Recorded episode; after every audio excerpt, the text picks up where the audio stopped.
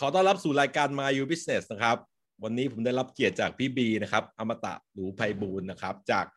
Department of Architect หรือ Architecture ผมขอโทษครับชื่อชื่อบริษัทนี้สับสนเล็กน้อยคนจำนวนมากนึกว่าเป็นส่วนหนึ่งของมหาวิทยาลัยอืมใช่เวลาผมเพิ่งประชุมกับลูกค้าเมื่อสองวันที่แล้วเขาบอกว่าอ้าวเขานึกว่าเปิดมาจะเจอหน้าแบบแบบ professor เลยอ่าเจอดีนเจอได้อะไรเงี้ยเขาบอกว่าเฮ้ยนี่เป็นนี่คือบริษัทออกแบบครับครับก็หลายๆคนก็รู้จักพี่บีอยู่แล้วนะครับเพราะว่าเป็นสถาปนิกดัง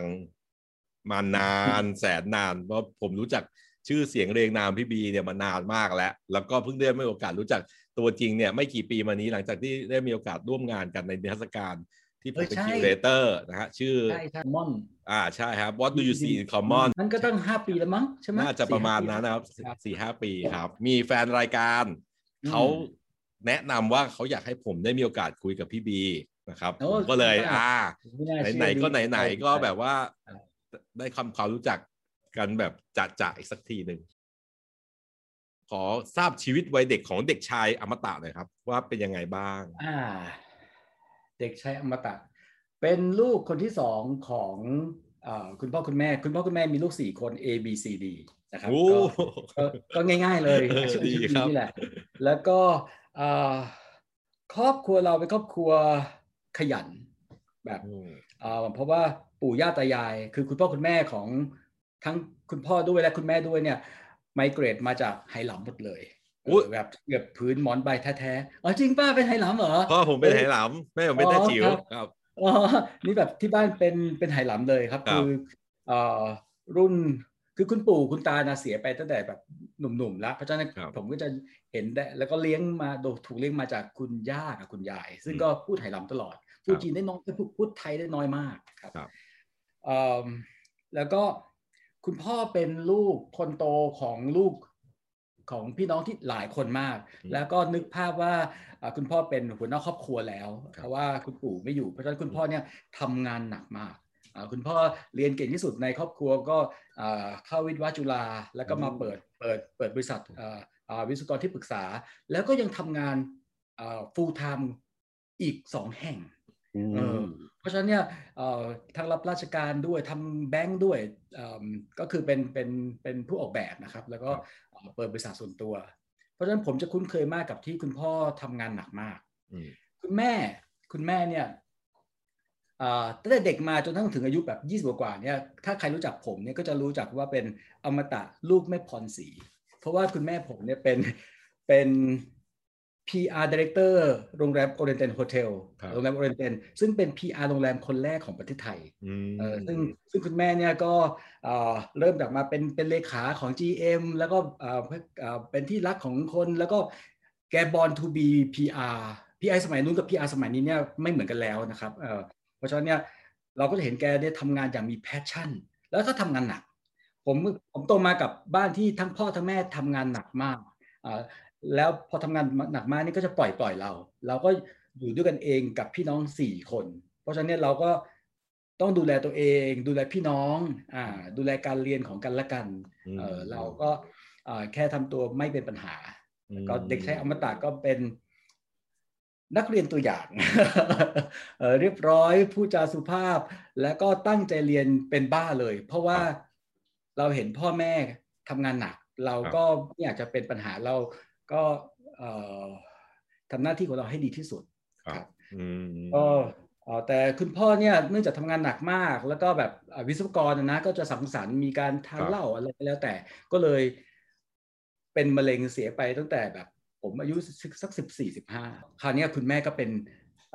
เป็นหัวหน้าครอบครัวที่ต้องเลี้ยงลูกสี่คนโอ้โหมันมันไม่ง่ายเลยครับแต่โชคดีมากที่บริษัทที่คุณพ่อเป็นพาร์ทเนอร์เนี่ยคือบริษัทเมทริกเนี่ยน่ารักที่สุดเป็นบริษัทที่คุณพ่อก่อตั้งกับเพื่อนอีกสองท่านบริษัทนี้ซัพพอร์ตลูกๆของแม่ผมเสมือนคุณพ่อผมยังยังมีชีวิตอยู่แบบแบ่งแบ่งปันผลกำไรเพื่อเลี้ยงหลานสี่สี่คนนี้โตขึ้นมาเพราะฉะนั้นเนี่ยลึกๆผมก็รู้สึกว่าผมควรจะเป็นวิศวกรเพื่อเพื่อตอบแทนเพื่อเป็นตัวแทนของพ่อซึ่งพ่อเป็นวิศวกรครับผมก็ถึงแม้ว่าจะ รักการวาดรูปผมวาดรูปสนุกมาตั้งแต่เด็กแล้วก็คุณแม่ผมก็ชอบพาผมไปประกวดแล้วก็จะชนะอยู่เรื่อยๆคุณแม่ก็จะจะภูมิใจแต่ตอนนั้นอ่ะการวาดรูปมันจะเป็นแค่สิ่งสนุกสนุกของเด็กค่อยๆโตมาเรื่อยๆการวาดรูปมีความสำคัญกับผมมากขึ้นเรื่อยๆจากนิติศาสตร์ผมว่าน้องสยามไม่แน่ใจว่าจะรู้จักไหม Star Pick รู้จักสิครับเฮ้ยทันเหรอเอออ้าวโธ่ผมเป็นแฟน Star Pick ครับช่วงนั้นมีหลายๆเล่มขนาดอันนี้เป็นผมแนวฝรั่งแล้วของจีนก็หนังฮ่องกงอะไรก็จะมีทีวีวิดีโอไทม์หรืออะไรประมาณนี้ใช่ผมอ่ะผมว่าคือผมรู้สึกว่าตัวตนผมอ่ะถูกหล่อหลอมสมัยเด็กด้วยนิตยสารอยู่สองเล่มหนึ่งนั้นก็คือ Star Pick อ่า Star Pick เอ่อแน่นอนมันมีเรื่องเกี่ยวกับวงการบันเทิงนะครับแล้วก็แต่แต่แผ่นสุดท้ายของเล่มมันจะเป็น Art Corner คืออ่าให้วาดรูปเหมือนดาราดาราสมัยนั้นก็ร็อบโลทอมครูซเจนนิเฟอร์คอนเนลลี่อะไรอย่างเงี้ยครับผมอ่าก็อ่าแล้วก็ถ้าเกิดเราวาดไปแล้วเขาชอบก็จะลงตีพิมพ์ถ้าได้ตีพิมพ์เนี่ยเราก็ภูมิใจถ้าใครได้เป็นภาพที่ดีที่สุดของของเล่มนั้นก็จะถูกส่งอ่าดินสอสีดำมากล่องหนึ่งสิบสองแท่งอะไรเงี้ยผมก็แบบใฝ่ฝันว่าอยากจะวาดลงให้ได้ตั้งแต่เด็กๆก็ตอนแรกก็ยังยังวาดได้น่าเกลียดแล้วค่อยวาดได้ดีขึ้นจนกระทั่งแบบส่งทีไรก็ได้ดินสออ่ามันแบบอ่ามันหมดเฟสเฟสนี้ละเราเราวาดจนจนได้ลงละเป็นรูปใหญ่ด้วยนะอะไรอย่างเงี้ยครับอ๋อแล้วก็การผมมาตั้งใจจะซื้อ Star Pick เพื่อดูเรื่องการวาดรูปแต่มันก็เลยทำให้ผมสนใจการอ่านเกี่ยวกับหนังด้วยทำให้ผมเลยรักการดูหนังมาตั้งแต่ตั้งแต่มัธยมต้นครับนิติศาสตร์อีกอันหนึ่งที่ที่มีส่วนเชฟผมคือไม่รู้รู้จักหรือเปล่าละละนารู้จักสิครับนิติศาสตร์แมกกาซีนแฟชั่นแล้วก็ช่วงนั้นมีหลายๆเล่มนะใช่มีแพลวมีดิฉันมีอะไรต่างครับมีเปรียวมีอะไรต่างมีลูกมีอะไรต่างอันนี้เราพูดแบบคนแก่มากเลยแล้วแล้วละนาเนี่ยผมเห็นหนังสือนี้มาตั้งแต่เด็กๆเพราะว่าคุณแม่เป็น พี อาร์ แล้วเพราะฉะนั้นคุณแม่จะได้นิตยสารผู้หญิงเนี่ยมาฟรีแล้วก็จะเอากลับมาบ้านผมก็อ่านสมัยนั้นมันอย่างที่สยามบอกมันมีหลายเล่มมากแล้วนานเนี่ยมันไม่ใช่หนังสือแฟชั่นอย่างเดียวมันมีความเป็นอาร์ตด้วยมันเกี่ยวกับ culture ด้วยมันมีเรื่องเกี่ยวกับหนังด้วยก็เลยผมไม่ได้อินเกี่ยวกับแฟชั่นแต่ผมอินเกี่ยวกับแบบ culture การอ่าน lifestyle ใช่ใช่แล้วก็การที่อาจจะค่อนข้างอาร์ตซี่อาร์ตซี่ไม่ใช่แบบแฟชั่นในแง่ความหรูหราครับครับก็ก็รู้สึกว่าแล้วที่สำคัญที่สุดในละนาเนี่ยมีอิลลัสเตรเตอร์ที่แบบมหัศจรรย์หลายหลายหลายท่านแล้วก็ฝันว่าชีวิตนี้ฉันอยากจะวาดรูปลงละนาเป็นความฝันของของเด็กอะไรเงี้ยก็ในสุดก็ได้ก่อนละนาปิดตัวไปผมก็ได้วาดเป็นเหมือน Illustrator ในคอลัมน์เล็กๆอะไรอย่างเงี้ยก็ก็ถือว่าเฮ้ยได้ achieve หน่อยหนึ่งภูมิใจมากเลยว่าแบบแบบสามารถได้ชื่อเป็น Illustrator หนึ่งของละนาก่อนปิดตัวครับผมแต่ยุคนั้นเนี่ย Illustrator หรือภาพคนนักวาดภาพประกอบในนิตยสารเนี่ยเป็น artist เบอร์ใหญ่ทั้งนั้นเลยนะฮะคือแบบว่าใช่ไหมคุณศักดิ์วุฒิจิตสิงห์หรือว่าแบบอาจารย์จักรพันธ์อะไรอย่างเงี้ยทั้งที่ค่าตอบแทนมันมันไม่ได้เยอะเลยแต่ว่ามันเป็นเบอร์ใหญ่ๆกันทั้งนั้นเลยแบบครับก็ก็นั่นแหละความเป็นเด็กของเด็กชายอมตะครับผมเป็นคนมี drive ในตัวเองโดยไม่ต้องพึ่งสิ่งอื่นก็คือถ้าแบบว่าต้องการอะไรมีเป้าหมายอะไรเนี่ยก็จะต้องแบบจดจ่อแล้วก็จะพุ่งหาทางทำให้สำเร็จจนได้ใช่ไหมครับจะขยันจะตั้งใจโดยไม่สนว่ารอบข้างเป็นอะไรรอบข้างเขาทำอะไรอยู่อะไรอย่างเงี้ยโอ้โหแบบว่าไอเดียมากๆเลยครับพี่เออเป็นเจ๋งดีเป็นเป็นอินโทรเวิร์ตแบบอย่างเอ็กซ์ตรีมครับผมอืมแล้วช่วงนั้นเนี่ยโทษนะครับพี่น้องสี่คนเนี่ยครับอายุห่างกันหรืออะไรยังไงหรือแบบเป็นยังไงค่อนค่อนข้างใกล้กันครับเอ่อพี่เอมากกว่าผมสองปีน้องสี่ เด็กกว่าผมสองปีแล้วน้องน้องดีเด็กกว่าน้องซีอีกหนึ่งปีเพราะฉะนั้นเราเราจะตอนเด็กๆจะสนิทกับพี่ชายและน้องชายมากแล้วก็เราก็จะมาแกงอัพกันเป็นเป็นลูกลูกชายสามคนแกล้งน้องสาวคนเดียวแกล้งตั้งแต่เด็กนะพูดจริงผมรู้สึกเป็นสิ่งที่แบบผิดบาปมากว่าผมผมแกล้งน้องสาวอย่างอย่างรุนแรงให้เขารู้สึกว่าแบบเขาไม่มีใครรักอยู่อยู่ที่บ้านเขาเขามีคนรักคือคือพ่อกับแม่เท่านั้นอะไรอย่างเงี้ยแบบแบบนิสัยเลวมากแต่พอตอนโตก็เปลี่ยนตอนนี้ผมก็ค่อนข้างสนิทกับกับน้องสาวแต่สมัยนั้นนะคอนเซปต์เรื่องการบูลลี่มันยังไม่ได้เป็นแบบนี้เนาะเราก็อาจจะรู้สึกว่ามันเป็นสิ่งที่กระทำได้นะผมก็นี่ก็เป็นตัวแสบเหมือนกันนะครับที่จะไปแกล้งชาวบ้านเขาอะไรแรงๆไว้หมดตอนนี้ก็ต้องพยายามจะไถ่โทษตัวเองอ่ะชดใช้กรรมไปเลยอะไรอย่างเงี้ยเป็นเป็นสิ่งที่ผิดสุดผิดที่สุดของของตอนเด็กเออรู้รู้แล้วว่าแบบไม่น่าทำเลยครับครับเพราะมันทำให้น้องน้องสาวผมค่อนข้างกล้านมากแบบแบบไม่สนใจอะไรเพราะว่าถ้าเกิดเป็นคนเซนซิทีฟเนี่ยคงอยู่บ้านนี้ไม่ได้เพราะถูกแกล้งมาตลอดอ่าเขาเลยต้องสตรองเนาะเลยสตรองแบบดูไม่ค่อยแยแสอะไรอะไรเงี้ยตั้งเป้าเรื่องการศึกษาต่อในด้านวิศวะใช่ไหมฮะพอเรียนเรียนเตรียมก็ตามภาษาเด็กเด็กขยันนะก็ต้องเข้าเตรียมอาจจะจากกรุงเทพเรียนก็เข้าเตรียมแล้วก็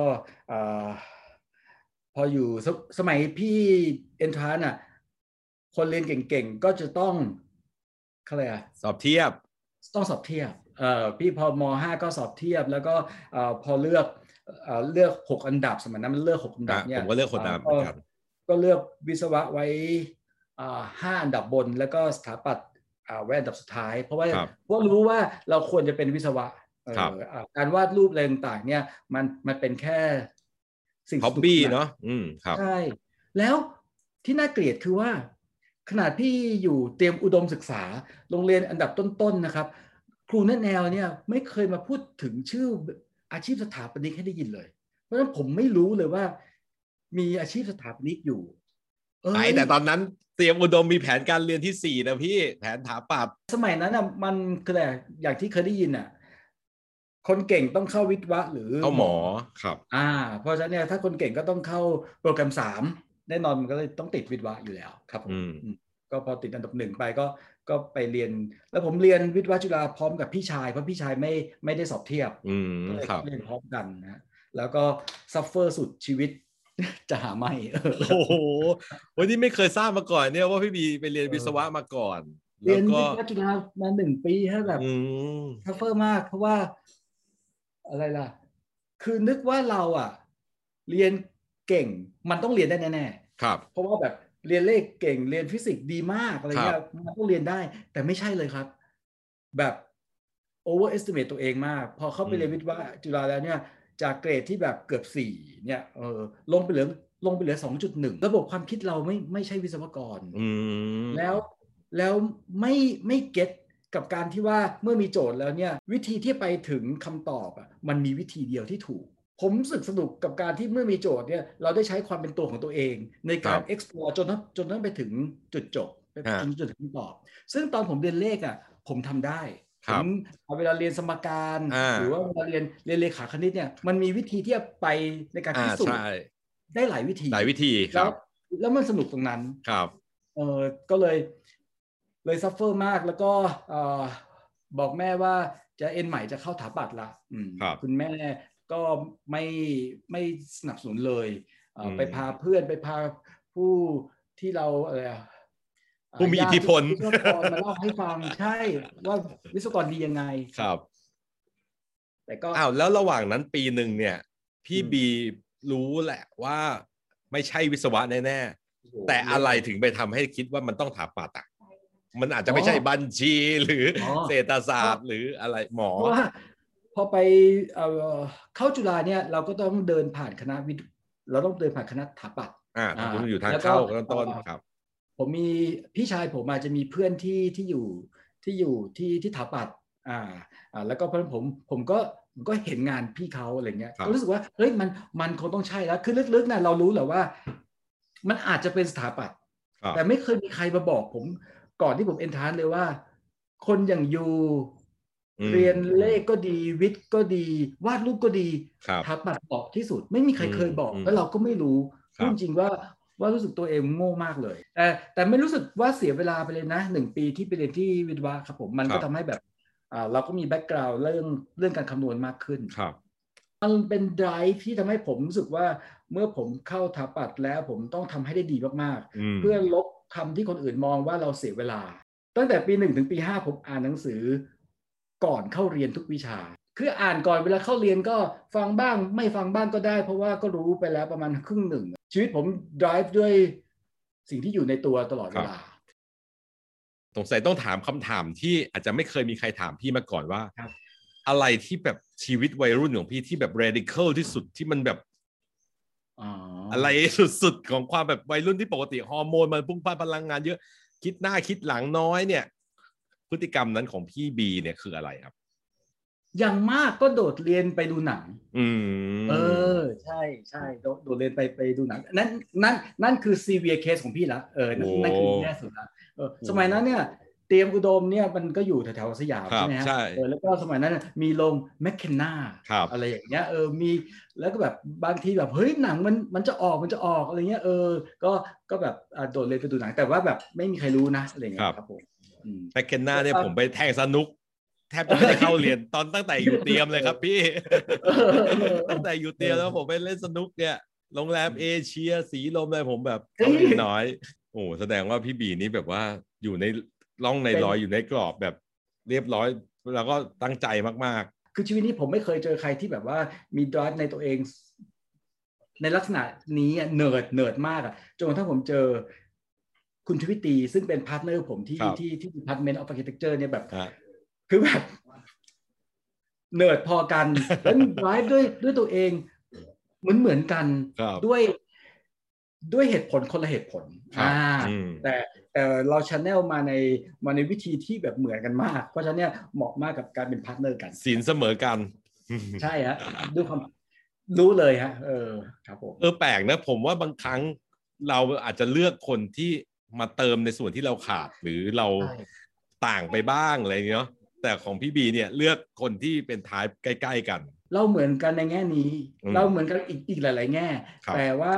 เรามาเติมเต็มกันในด้าน professional อืมอ่าใช่ครับอ๋อโหอย่างชัดเจนเลยเดฟไม่มีทางเป็นเดฟอย่างนี้ถ้าถ้ามีคนใดคนหนึ่งครับเพราะฉะนั้นเดฟเนี่ยเป็นประมาณนี้เพราะว่าเรามีสองคนใช่ใช่แบบเอ่อน้องทวิตีนี่แบบว่าที่เหมือนกันนี่แบบว่ามองโลกในแง่บวกอ่าแบบมี drive มีความรักในงานสูงและมีความขยันแบบทุ่มเทมากอีเวนต์จะมากมากกว่าผมอีกแต่ความแตกต่างเนี่ยมีและความแตกต่างเนี่ยมันคอมพลีเมนต์ซึ่งกันและกันแบบสมบูรณ์ตอนนั้นเนี่ยคนอยากเข้าถาปัดโดยที่ไม่ได้อยากเป็นสถาปนิกเยอะเนาะเพราะว่ามันมีซูโม่มันมีรายการต่างๆมีพี่ที่เป็นดารามีวงเฉลียงหรืออะไรอย่างเงี้ยคือมันมันมีสิ่งแวดล้อมที่มันสนุกสนานเฮฮามากๆครับ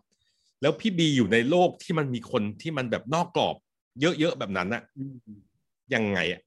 ด้วยความที่พี่บีแบบเป็นอย่างเงี้ยผมเป็นผมอย่างนี้เป๊ะเด๊ะเลยครับไม่มีความเปลี่ยนแปลงเลยครับถ้าปัจจุบันเขาชอบจะให้ไปเล่นรักบี้ครับเล่นรักบี้เป็นกีฬาเขาไม่เล่นรักบี้เก่งของคณะจะให้อยู่เชียร์แล้วให้ตะโกนผมก็ไม่ใช่คนที่พูดเสียงดังอะไรอย่างเงี้ยจะมาบังคับให้ตะโกนตะโกนให้ดังให้ดังผมก็พูดเสียงดังเท่านั้นก็ก็โดนด่าอย่างเงี้ยผมก็ผมไม่สนผมผมโดนด่าว่าแบบไม่ร่วมมืออย่างเงี้ยคุณเป็นสถาปนิกที่ดีไม่ได้หรอกเออไม่ไม่ไม่ร่วมมืออย่างเงี้ยแบบไม่มีทางที่เลยที่คุณเป็นสถาปนิกที่ดีผมก็หันไปมองแล้วก็บอกว่าผมคิดว่าผมพอเป็นได้เพราะผมเอ็นเข้ามาเป็นระดับหนึ่งคือถ้าผมเกิดสมัยนี้นะอ่ามันจะไม่ใช่เรื่องแปลกเพราะเด็กสมัยนี้เขาเขาไม่เอาเรื่องเรื่องรับน้องโซตัสเรื่องอะไรต่างครับใช่ใช่ใช่แต่ตรงสมัยนั้นมันก็ดูน่าเกลียดแต่แบบผมผมผมไม่สนเลยผมไม่ได้อะไรเงี้ยแล้วได้ไปเป็นพระองค์พระเอกละครของเขาด้วยบ้างไหมไม่ฮะไม่ฮะแบบอ่าอ่าก็ไปทำแบบเป็นตัวประกอบเล็กๆกิ๊กก๊อกกิ๊กก๊อกฮะอ่าแล้วก็แบบทำพวกอ่า supporting ผมเป็นคนทำกิจกรรมไม่เก่งต้องต้องยอมรับว่าผมทำกิจกรรมได้ไม่ดีเพราะถ้า ผมเป็นคนขี้เกรงใจคนมากถ้ารับทำอะไรแล้วเนี่ยผมจะไม่กล้าผมจะไม่กล้าขอให้คนอื่นทำผมจะทำเองคนเดียวครับเออซึ่งเป็นสิ่งที่ไม่ดีเลยก็เป็นเด็กเรียนไปให้คน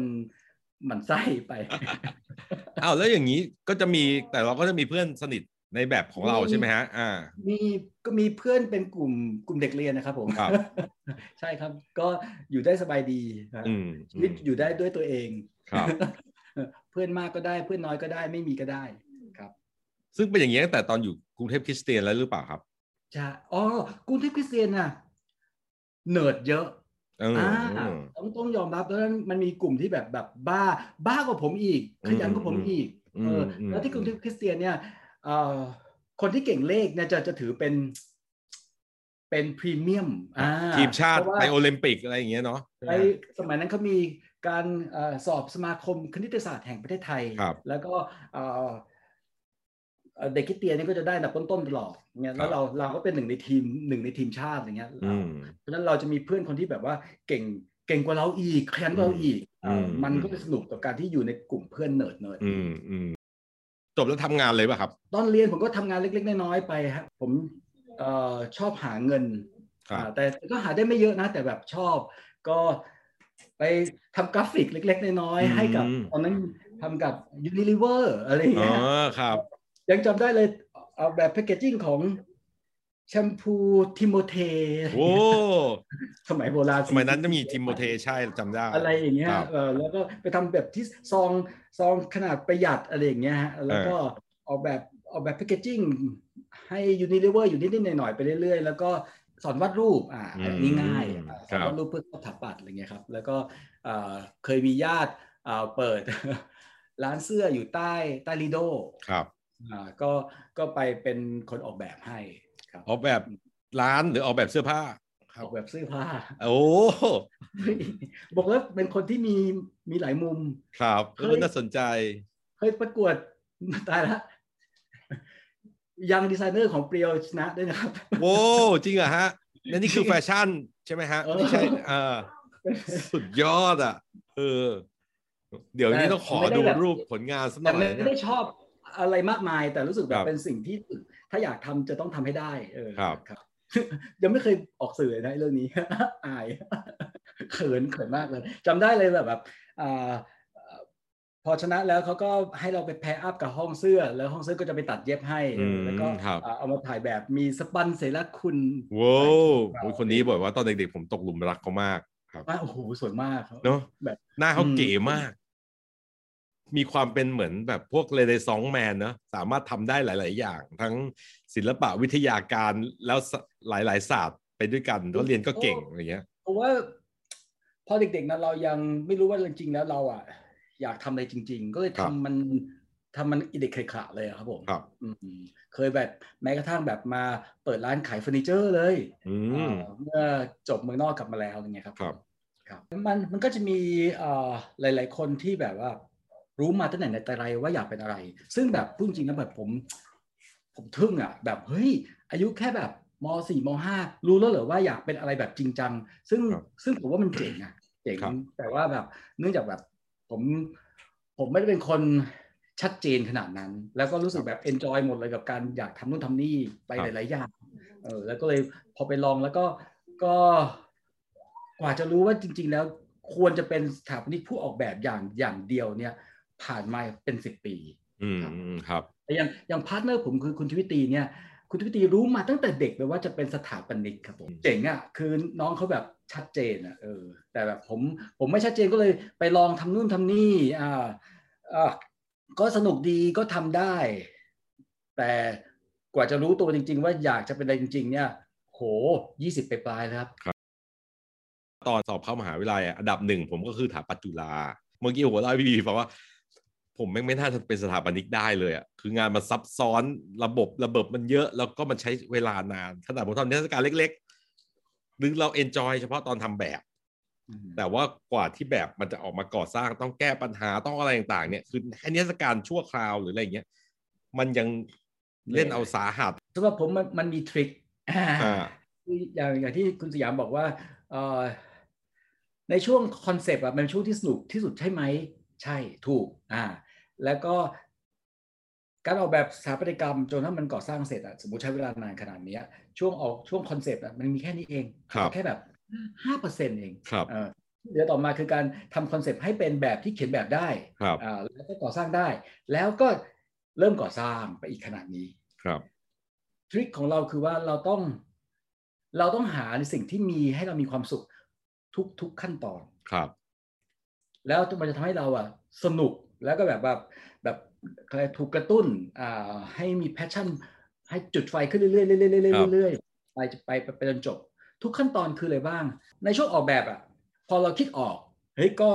ก็ก็สนุกละเวลาเราทำโมเดลออกมาทำเพอร์สเปกทีฟสวยอย่างน่าพอใจเราเราก็ชอบแล้วก็มีความสุขเราพรีเซนต์ลูกค้าลูกค้าแฮปปี้ลูกค้ายิ้มลูกค้าตบมือเราก็มีความสุขพองโตเราเขียนแบบปั๊บเราอาจจะทำทำม็อกอัพคือของขนาดทำทำขนาดเท่าจริงเพื่อเช็คเอฟเฟกต์ของแสงพอออกมาได้สวยเราก็มีความสุขอีกแล้วก็พอพอขึ้นขึ้นการก่อสร้างพอขึ้นสเปซพอขึ้นมาชั้นหนึ่งเราขึ้นไปยืนมาเฮ้ยสเปซมาประมาณนี้เดี๋ยวเราอิมเมจินสิ่งที่จะเกิดขึ้นต่อไปเราก็มีความสุขอีกเรามีความสุขทุกขั้นตอนและที่สำคัญเนี่ยเรารู้แล้วว่าวันที่เราจะมีความสุขที่สุดแบบฟินเลยไคลแม็กซ์ที่สุดเลยคือวันที่มันก่อสร้างเสร็จแล้วเราเดินเข้าไปวันแรกๆแล้วโอ้โหมันอิ่มแบบพองโตเออแบบเฮ้ยจากไอ้ที่เราเริ่มต้นแค่ question การตั้ง challenge มาในหัวแล้วก็คิดวิธีในการตอบ challenge นั้นแล้วก็มาจนถึงงานสถาปัตยกรรมจนทั้งก่อสร้างเสร็จเนี่ยมันบางบางทีมันเหมือนกับที่คิดบางทีมันดีกว่าที่คิดครับไว้ตั้งแต่แรกแล้วมันฟินมากเป็นความสุขขั้นสูงสุดและที่สำคัญเนี่ยเราสามารถไปรีวิสิตสถาปัตยกรรมที่เราทำมาเนี่ยแล้วเราก็ฟินต่อต่อได้เป็นดับเบิลทริปเปิลออร์แกซัมครับผมเยี่ยมเลยครับผมผมว่าวิธีคิดของพี่บีน่าสนใจและดีมากๆสำหรับคนที่กำลังเผชิญกับอะไรในชีวิตเนาะเพราะว่าการที่เรามีเป้าหมายที่ชัดเจนเนี่ยทุกๆสเต็ปที่มันก้าวเข้าไปอ่ะมันทำให้เราก้าวเข้าใกล้สิ่งนั้นมากขึ้นมากขึ้นนะมันจะไม่ใช่ว่าแบบเรากำลังกูทำอะไรอยู่วะกูไปทุกนักหนาอะไรเงี้ยแต่ถ้าเรามีเป้าที่ดีอ่ะมันก็คือแบบผมผมจะได้ยินคนพูดถึงกระบวนการของการออกแบบและจัดทำให้เกิดสถาปัตยกรรมเนี่ยเป็นปัญหาตลอดเวลาเลยผมพูดว่านี่เป็นปัญหาเรื่องนี้ขออนุญาตก็เป็นปัญหาก่อสร้างเรื่องนี้ก็เป็นปัญหาวิศวกรไม่ยอมเชื่อฟังก็เป็นปัญหาคือถ้าคุณ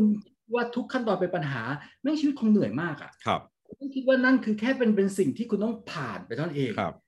มันเป็นแค่สิ่งที่ต้องผ่านนะมันไม่ใช่ถึงขั้นที่คุณจะเรียกว่าปัญหาครับแล้วทุกอาชีพนะก็มีสิ่งที่คุณต้องผ่านทั้งนั้นแหละถ้ามัวแต่ว่าเรื่องแค่นี้ก็เป็นปัญหาขึ้นเรื่องแค่นี้ก็เป็นปัญหาทำอาชีพอื่นก็เป็นปัญหาหมดใช่ไหมฮะเพราะฉะนั้นเนี่ยมันเป็นแค่สิ่งที่ต้องก้าวผ่านไปมันไม่ใช่เป็นปัญหานะผมว่ามันคือเรื่องของ mindset จริงๆอ่ะคือสมมุติว่าถ้าเรามองว่าปัญหามันคือ job description หนึ่งของอาชีพนี้ก็คือแบบก็คือหน้าที่อ่ะเหมือนวันนี้เราต้องล้างรถสมมติแล้วมันไม่ล้างรถรถก็สกปรกอ่ะมันก็คือแบบก็ล้างรถรถมันก็สะอาดมีปัญหาก็แก้ไปก็จบก็คือไม่ต้องบิ๊กดีลกับมันอะไรอย่างเงี้ยเนาะมันก็จะเปลี่ยนมุมมองความคิดไปเลยเรียนจบสถาปัตย์จุฬาแล้วชีวิตขั้นตอนต่อไปเป็นยังไงต่อครับก็ผมชอบทำอะไรเร็วๆอย่างอย่างที่ตอนผมเรียนมัธยมหนึ่งผมก็อ่านหนังสือของม.สอง อยู่ม.สอง ก็อ่านหนังสือของม.สาม แล้วก็ผมก็อ่านหนังสือคือผมเป็นคนชอบทำเร็วๆก่อนแล้วก็ตอนเรียนอะไรจบที่ที่สถาปัตย์เนี่ยก็เลยสมัครเรียนต่อตั้งแต่ก่อนที่จะเรียนจบเพราะเป็นความรู้สึกแบบเด็กๆว่าอยากจะรีบไป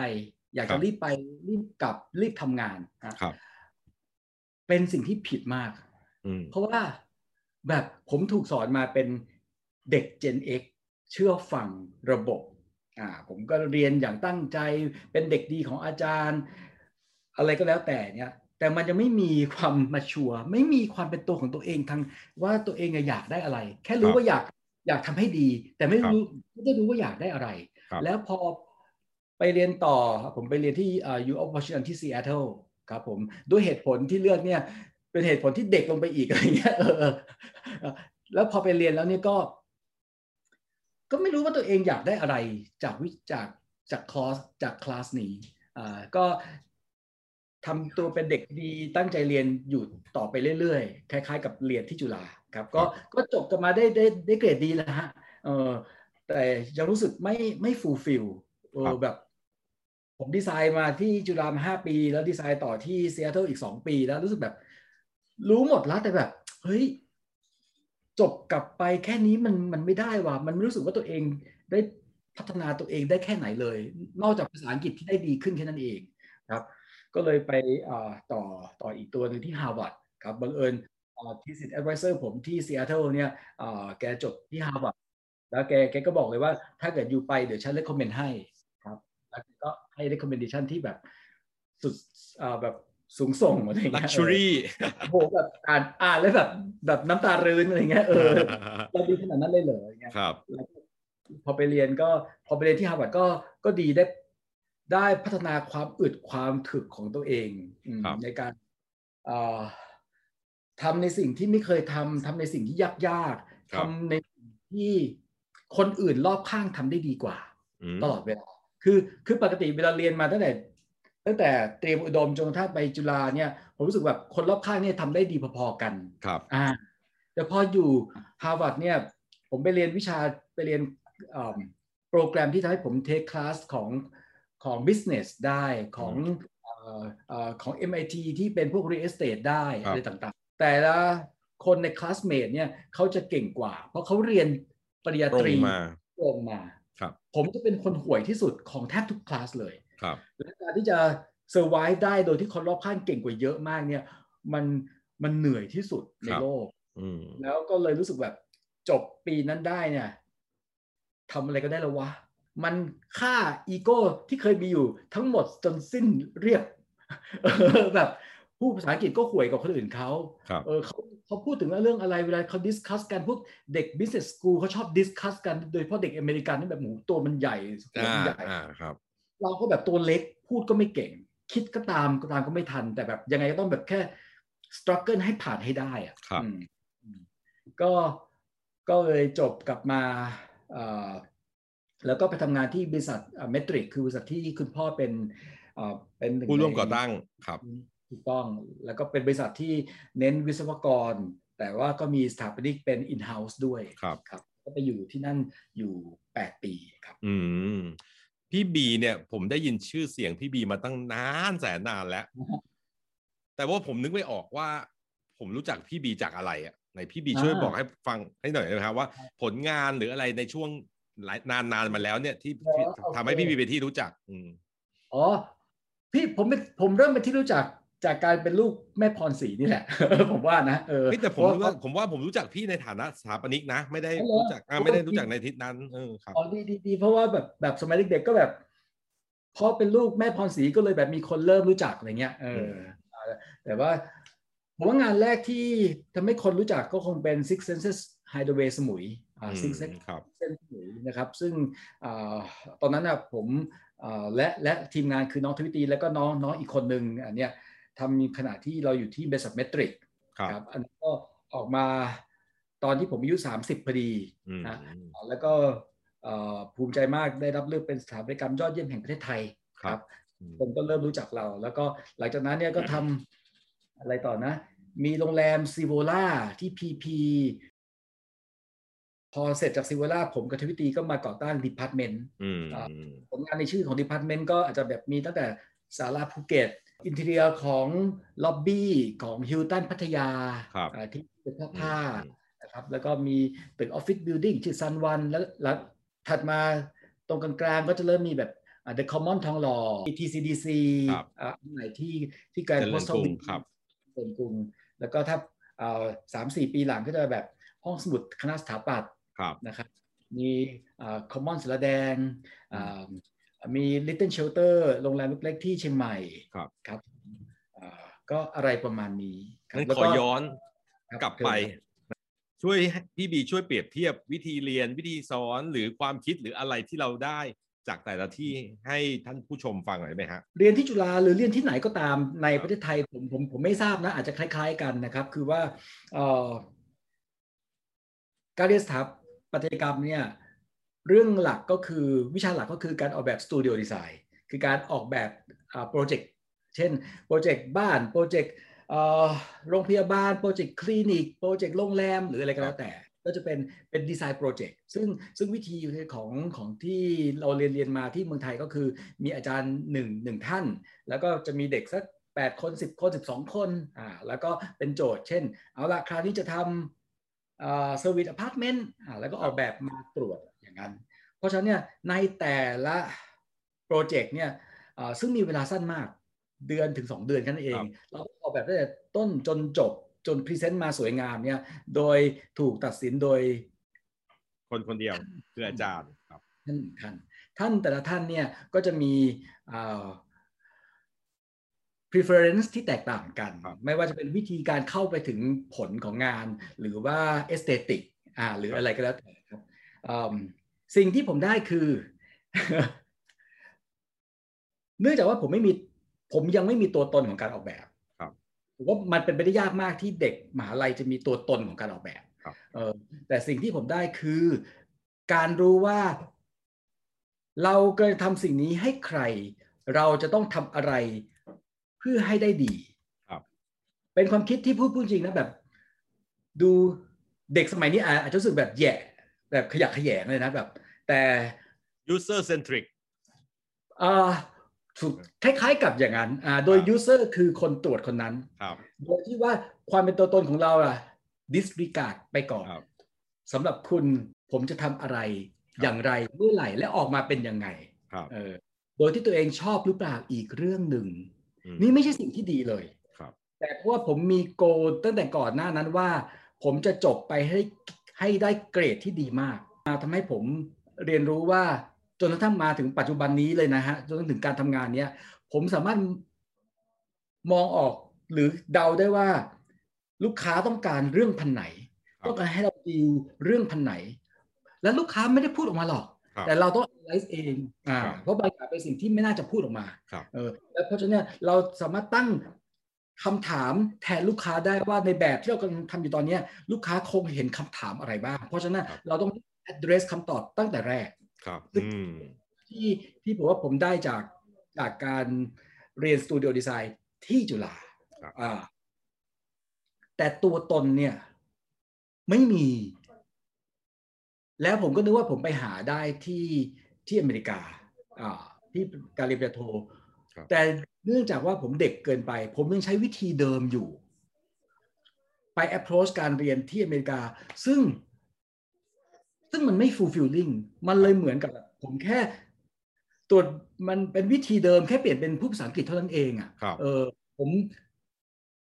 ผมค่อนข้าง disappoint ตัวเองว่าผมไปเรียนเร็วไปตัวเองยังไม่มีคอที่เข้มแข็งเลยแล้วเพราะมันไม่มีคอให้อะไรจะเกาะเออมันเหลวไปหมดเลยฮะเออตัวตนสำหรับผมเนี่ยผมจะได้เมื่อมาทำงานแล้วทำงานแล้วหลายปีเลยนะครับค่อยค่อยเริ่มรู้ว่าเฮ้ยสถาปัตยสถาปัตยกรรมที่ดีอะไรยังไงคืออะไรทำไมเราถึงจะอยากบางคนมีแพชชั่นมาตั้งแต่เด็กอย่างอย่างคุณทวิตีผมมาแพชชั่นเป็นเลดบูมเมอร์มากผมมีเมื่อแบบยี่สิบปลายเกือบเกือบสามสิบผมชอบแยกตัวเองเป็นหลายคนเป็นตัวเองในมุมมองในการมองผ่านตาตัวเองกับตัวเองที่นั่งฝั่งตรงข้ามแล้วมองมองเข้ามาเพราะฉะนั้นเนี่ยจะค่อนข้างสนุกกับการที่มองเข้ามาหางานของตัวเองอะไรอย่างนี้ครับแล้วก็แต่แต่ที่พูดไปมาทั้งหมดสิบปีที่ผ่านมาเนี่ยไม่ได้หมายความว่านักออกแบบต้อง please user ร้อยเปอร์เซ็นต์เท่านั้นไม่ไม่ใช่เลยกลับตรงกันข้ามตรงกันข้ามเลยนะครับเมื่อเราโตประมาณหนึ่งแล้วเรารู้แล้วว่าเราอยากจะสื่ออะไรครับไม่ว่าสื่อสิ่งที่เราสื่อนั้นเนี่ยของแต่ละคนจะเป็นเรื่องอะไรก็ตามเราจะสื่อไปยังไงให้คนฝั่งตรงข้ามเราอนุมัติให้ได้ครับแต่พอยต์คือว่าเราต้องมีทิชชู่ที่เราจะสื่อก่อนนะเว้ยเฮ้ยเออแต่เราใช้สกิลสมัยเด็กมามาดูว่าสิ่งที่เราก็จะ address ไปให้เขาเนี่ยมันอาจจะแบบไม่ใช่สิ่งที่เขาคาดหวังเลยนะเออเราจะต้อง proof point ของเราให้ได้แต่เราตั้งคำถามของแทนเขาแทนและเราก็ต้องหาคำตอบไปให้ครบในการอธิบายตั้งแต่วันแรกเพราะฉะนั้นเนี่ยคำถามที่อยู่ในหัวเขาอะเขาไม่ต้องพูดออกมาเพื่อเพื่อจะถามเราได้ address ไปหมดแล้วแล้วมันทำให้ได้ ที่ผมพูดมาไม่ไม่ใช่หมายความว่าเราในแง่ของดีไซเนอร์เนี่ยเราจะทำงาน follow user หรือ owner ไม่ใช่เลยผิด หนึ่งร้อยเปอร์เซ็นต์ ไม่ไม่ใช่อย่างแน่นอนแต่เราทำในสิ่งที่เราสามารถ address สิ่งที่เรากำลังจะพยายามทำอยู่และในขณะเดียวกันตอบทุกคำถามของเขาได้คำถามนั้นอาจจะเป็นเรื่องราคาเรื่องการใช้สอยเรื่องการเรื่อง maintenance เรื่องอะไรก็แล้วแต่ผมค่อนข้างเชื่อว่าอาชีพของเราอ่ะมันไม่ใช่แค่แบบขายบริการอ่ะคือเราเราอาจจะขายอิชชูขาย point ที่เราตั้งมาเพื่อ fulfill ตัวเองเพื่อ fulfill เขาแล้วก็เพื่อให้คนอื่นเห็นด้วยครับการสร้าง point ให้งานแต่ละงานเนี่ยมันมันเป็นอะไรอ่ะเป็นกุศโลบายของของเราที่ทำให้เราอ่ะอยากจะแบบสนุกกับกับกับงานนั้นๆเพราะฉะนั้นเนี่ยถ้างานไหนเนี่ยถ้าเราเราเห็นว่าแบบไม่มีทางที่เราจะจะ insert point ของเราเข้าไปได้เลยไม่ว่า owner จะไม่เข้าใจเลยหรือว่างบงบมันของเขาหรือว่าตัวโปรเจกต์เองไม่มี room ให้เราขยับขยายอะไรเงี้ยเออก็ก็จะไม่รับพอดแคสต์รายการนี้นะครับดัดแปลงมาจากคลิปวิดีโอของรายการเราที่ลงใน YouTube นะครับในวิดีโอเนี่ยจะมีภาพตัวอย่างงานแล้วก็ภาพประกอบอื่นๆหากสนใจรับชมเป็นวิดีโอรบกวนติดตามเราในช่อง YouTube ด้วยนะครับรายการ My Your Business ครับเป็นรายการพูดคุยกับนักออกแบบหรือคนทำงานในอุตสาหกรรมสร้างสรรค์ผลิตโดยบริษัท Pink Blue Black and Orange นะครับด้วยความร่วมมือกับสมาคมนักออกแบบเอกสินไทยหรือ ThaiGA ครับขอบคุณทุกท่านนะครับที่ติดตามฟังแล้วก็รบกวนไปติดตามชมรายการตอนอื่นๆจากแขกรับเชิญท่านอื่นๆในเพจของเราใน Facebook แล้วก็ใน Channel ของเราใน YouTube ด้วยนะครับพบกันใหม่กับตอนหน้าสวัสดีครับ